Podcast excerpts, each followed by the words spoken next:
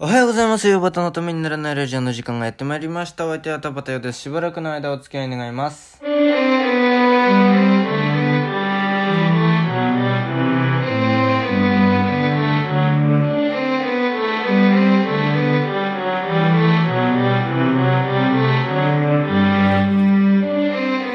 改めましておはようございます。田畑よです。えー、10月の30日金曜日、えー、ヨバタのためにならないラジオ。今こう、あの、今ね、あの、要するにミキサー、あの、内訳を言うと、内訳というか言うと、なんか、あのこのラあの、ヨバタのためにならないラジオ、あの、もう編集とかも、あの、企画とかも全部自分でやってるんで、あの、まあ、通らない企画っていうのは、まあ、基本的にないんですけど、えーミキサーも自分でやってるんですよ。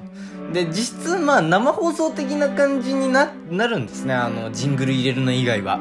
で、だから、この曲が、こうね、今流れてるでしょ？で、これも自分でこう動かしてるんですよ。あの、リアルタイムで。で、その時に今、メモ帳にバンって当たって、で、それですげえ慌てました。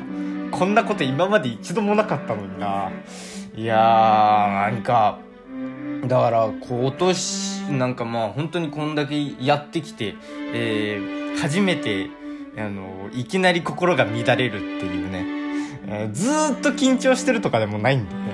えーでなんかオープニング何話そうかなってだからこうやって思って思いながらこうあのおはようございますって喋り始めて で曲始まってで音下げる段階でバンこれ喋っちゃえっていうね。えー、だからもう本当にそんな感じで今始まっちゃいましたけども、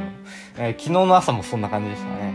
えー、だからこん、だからね、メモ帳を置く位置をね、もうちょっと考えなきゃいけないのかな、なんていうふうに今思いました。えー、まだまだ、えー、伸びしろがあるな、というふうに感じております。いや、まあなんかこんだけやっててもなんか、わからないことはまだまだいろいろあるな、という、感じですかね。はい。うんな、な、なんだったんだ、今日のオープニングは。はい。今日もよろしくお願いします。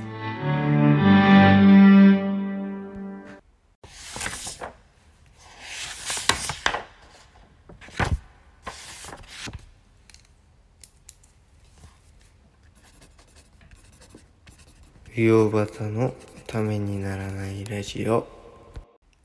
はい。えー、まあなんかそんな感じで、えー、まあいつも通り、えー、だらだらと喋っていこうかな、なんていうふうに思ってるんですけれども。えーと、まあなんかね、最近ちょっと、あの見てるものというか、YouTube で見てるというか、ね、まあ、ものなんですけれども、えーまあ本当はね、いけないんですよ。YouTube でこういうのを見てるのは、まあ違法ってやつですよ。いわゆる。いわゆる違法ならやめちまえっていう話なんだけどね。えっと、まあ落語を聞いてるんですよ。で、もう本当にね、あの、多分違法アップロードだだろうけれどもっていうね、落語の音源動画がもう山のようにあるわけですよ。YouTube にも。で、その中でちょっと変わり種というかね、面白かったのがあったので、えー、ちょっと紹介したいなというのがあって、えー、だから久しぶりに言いますか、あれを。えー、ウヨバタの、えー、気まぐれエンタメ、えー、紹介コーナーっていう、リアルタイムだからエコーもかかんないっていうね、えー、そういう感じで えー、やってますけれども。えー、だ、だからその落語ね、YouTube で。で、ちょっとね、えー、うん、あの最近だから、その、あれですよね、えー、落語ブームと言われて久しいですけれども、あのーなんだ、他のね、落語家以外の、えー芸人さんであるとか、えータレントであるとか、えー俳優であるとかが落語をやる機会が増えているなというふうに、えーまあなんかそういうの前からありましたけどもね、あのー、商店で、えーなんだっけ、えー、TOKIO の永瀬さんが、えー永瀬智也さんでしたっけ、えーがやるとか、えーいうのはありましたし、なんかそういうのって結構なんかずっとあったと思うんですけれども、えーと、まあ、彼は、えーアイドルというか、俳優というか、うん、なんでしょうね。で、まあ彼はね、あの、別に落語に無縁ってほど無縁じゃないっていうのが、まああの、なんだ、えー、工藤官九郎さんのね、脚本でやった、えー、TBS でもう10、15年前くらい前ですかね、の、にやってたドラマをね、他にもなんかあの、えー、西田敏行さんとか、えー、岡田准一さんとか、まあ、いろいろ出てましたけれども、えー、のね、タイガードラゴンで主人公の、えー、ヤクザであり、落語家でありという、まあ、あのー工藤館らしい、の意味のわからない感じの役というかね。まあそういうのにも出てましたから、まあ落語には無縁ではない彼、彼が落語をやることにそんなに、ええー、っていうふうには全然思わなかったんですけれども、だからなんかそういうのはあったんですけれども、なんかその、じゃあっていうので、ちょっとなんか、なんか今日紹介するのはなんか、えー、芸人が、えー、やってる落語。の動画が DV、あの、なんかその DVD じゃない、YouTube にあったので、ちょっと紹介したいなという、前振りがめちゃくちゃ長いっていう、ね。えー、もう、あの、岩田と伊藤のラジオで、あの、岩田がね、あの、曲振りを、初期、あの、曲かけてましたから、あのラジオは。あの、勝手にね、何の許可も取らずに曲かけてましたから。で、それだとね、えー、それ、それの時に岩田の曲振りが長い長いっていう話は前にもしたと思いますけれども。えーと、だからまあ、えー、本題に入りますと、えーとね、あの、アンガールズの田中さん、あのー、キモかわいいっていう感じでなんか、あの、あれしましたけれども、えー、オードリーとかと同期なのかな？えー、世代的には。で、まあなんか、いう芸人さんがね、あのー、コント師ですよ。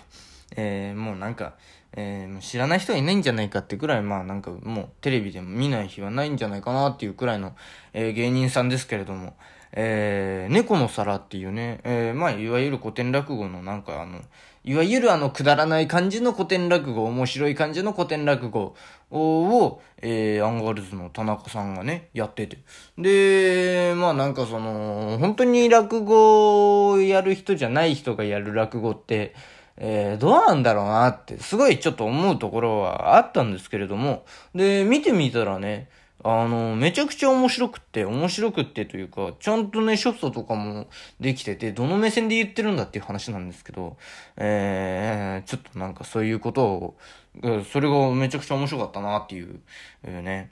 えー、なんかその所作がちゃんとできてるっていうのでも、なんか、あのー、高得点というか、あの、好感度というかが上がる、上がりますよね。あ、ちゃんとしてんじゃんっていう風に、ちゃんとできんじゃんっていうね、えー、のちょっと思いましたね。ね、めちゃくちゃ面白かったです。な、内容もね、ちゃんとね、自分なりに演出し直してというか、自分なりのくすぐりを入れてというか、感じが、で、できるだけその古典、古典そのままにっていう感じがしたので、へーっていう、多彩なんだなーっていうことはちょっと思いましたね。はい、次。えー、立川売春。まあ、聞いたことないでしょうね。えー、立川、立川流なの？っていうね、いう感じですけれども。まあ、ちょっとね、そ、そっちの方に明るい人だったら、まあ知ってるだろうっていう名前ではあるんですけれども、まあ、あのーまあ、誰かっていうと、ビートたけしさんなんですね。あのビートたけしさん、まあ、あのね、男子師匠、立川男子師匠と、えー、すごく仲が良かったというか、まあ、あの、ある種指定関係的なね、えー、ちょっとそういう感じの、えー、人ですよ。えー、高田文夫先生とか、えー、まあいろいろいますけれどもね。あとは爆笑問題とかもそうか。ね、そういう流れで、で、最近というか、まあここ数年ですか、ビートたけしさんが、えー、本当に本格的に落語をやり始めて、っていうのもあって、で、それで多分新章役をやるようになった、あのね、あの、大河ドラマで新章役に抜擢されたのもそういうことなのかなとかも思ったりするんですけれども、で、まあ、たて、えっ、ー、と、じゃあどういう名前にしようかっていう時に、で、談春師匠、立川談春師匠、えー、ルーズベルトゲームとか、下町ロケットとか、あまあ、あのー、あとは大野聡さん、えー、さん、嵐のね、大野聡さんが出てるなんだ、えー、忍びの国とかいうね、えードラえー、映画にも出てましたけども、えー、立川談春師匠の、えー、弟子になったというかね。で、なったらしくって。で、そこで名前もらって、立川売春、梅の春っていうね。えー、売春ってひどいなっていうね。めちゃくちゃ面白いですけどね。えー、立川売春としてね。えー、で、あのー、前、えー、二月に一回やってる、タイタンっていう、あのね、事務所、あの芸能事務所があって、そこのライブがあって、で、そこに出てて自分なりにね、アレンジを加えて、えー、人情八百屋っていうね、あんまり、ね、やらない、男子師匠がよくやあの、たまにかけてたっていうネタなんですけども、この人情八百屋っていうネタは。で、それをね、やってめちゃ、で、それのね、動画があって、それがめちゃくちゃ面白くって。で、それこそ自分なりにアレンジ加えて、で、す、本当になんか、あの、感動しましたね。あ、すごいなっていうね。えー、ちゃん、ちゃん、あの、なん、まあ、なんかあの、比べちゃいけないのかもしれないけれども、アンガールズの田中さんの、えー、猫の皿よりも圧倒的に、落語として成立してるというかね。なんかそのタレントさんとか芸人とか役者がやるとなんかそっち臭くなるというか、なんかあのー、芝居臭くなるとか、あのー、なんか、あの、軽くなりすぎるみたいなのがあったりするんですけれども、あの、たけしさんのは、というか、売春さんのはね、めちゃくちゃ、あ、これ落語だなっていう、落語として普通に聞けるなっていう、なんか色眼鏡で見ないで聞ける落語というかね、えー、そういう感じがしてね、すごく、えー、前からまあ、あの、たけしさん好きなんですけど、あのー、さらに好きになったなっていう感じがしました。まあなんか良ければね、あの、YouTube で調べていただければなといううん、あんまり推薦しちゃいけないのか。っていうのがありますよっていうことを言えばいいのか。うん、難しいね、こういうのね。だからあのー、まあ、他のね、芸人さんとか役者さんがやるのはなんかいざ知らず、えー、たけしさんのね、やった、その、人情八百屋っていうのは、なんか、だから本当になんか普段寄せでもかからないし、なんか他の人のね、音源を、私は聞いたことがないので、で、え、たけしさんと、えー、男子師匠のしか聞いたことがないので、えー、どうなんだろうな、だっていう、なんかその、芸人風情が、みたいな、あの、お笑い芸人風情がとか、なんか、あの、そういう感じで見るもんじゃないなっていうのはね、なんか一線を画しているというかね、なんだったら下手な落語家よりうまい、あの、面白いんじゃないか。っていうくらいの、うん、思っちゃうくらいの、あの、出来というか、だったので、えー、ちょっとね、えー、まあ、聞いてみてくださいという風に手放しには言えないっていうね。YouTube の違法アップロードだからね。えー、なかなか難しいですね、そこのところはね。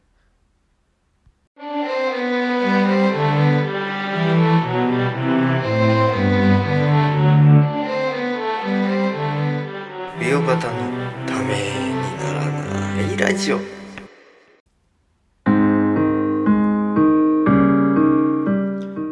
方のためにならないラジオではお聞きのあなたからのメール、LINE、Instagram、Twitter の DM、メッセンジャー、質問箱でのメッセージをお待ちしております。喋るお題トークテーマ、質問相談ネタメール、このラジオの感想、YouTube だけでやってほしいことなど何でも受け止まっております。また、岩手以降プレゼンツ夕方の収益でも同じメールアドレスでメールを受け止まっております。メールアドレス、夕方 .tnr.gmail.com 全部小文字で、えー、uyobata.tnr.gmail.com です。お間違いのないようにどしどし送ってください。上端の塩焼き宛てのメッセージには懸命に塩焼きと書いてくださると大変に助かります。YouTube でお聞きの方は概要欄にメールアドレスと質問箱のリンクがあるのでそこから送ってください。ということでえー、っとまあなんか、えー、久しぶり久しぶりでもないのか。まあなんか、えー、落語の話をねちょっとなんかしましたけども。えー、もうとにかく面白かったです。2人とも。お二方とも。えー、のでなんかまあ、まあ、そういうことです。はい。えー、ぜひ聞いてくださいって言いたいんですけど、ちょっとね、あのー、まあ、YouTube 違法アップロードだから、うん、面白かったです。はい。YouTube にあります。はいしか言えないですね。はい。えーっと、で、なんかね、ちょっと最近思ってることというか、なんかもう一個ね、喋りたいトピックがあったんですけども、えーっと、なんと、前置きが長すぎて尺が、尺が、あに収まらないっていうね、そんなに長い話するつもりもなかったんですけれども、だからこの話は明日しようと思います。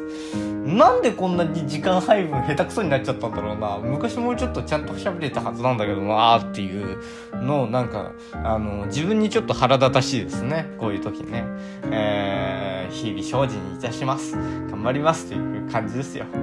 えー、それではまた明日お耳にかかりましょう。田畑よでした。素敵な一日を送ってください。ありがとうございました。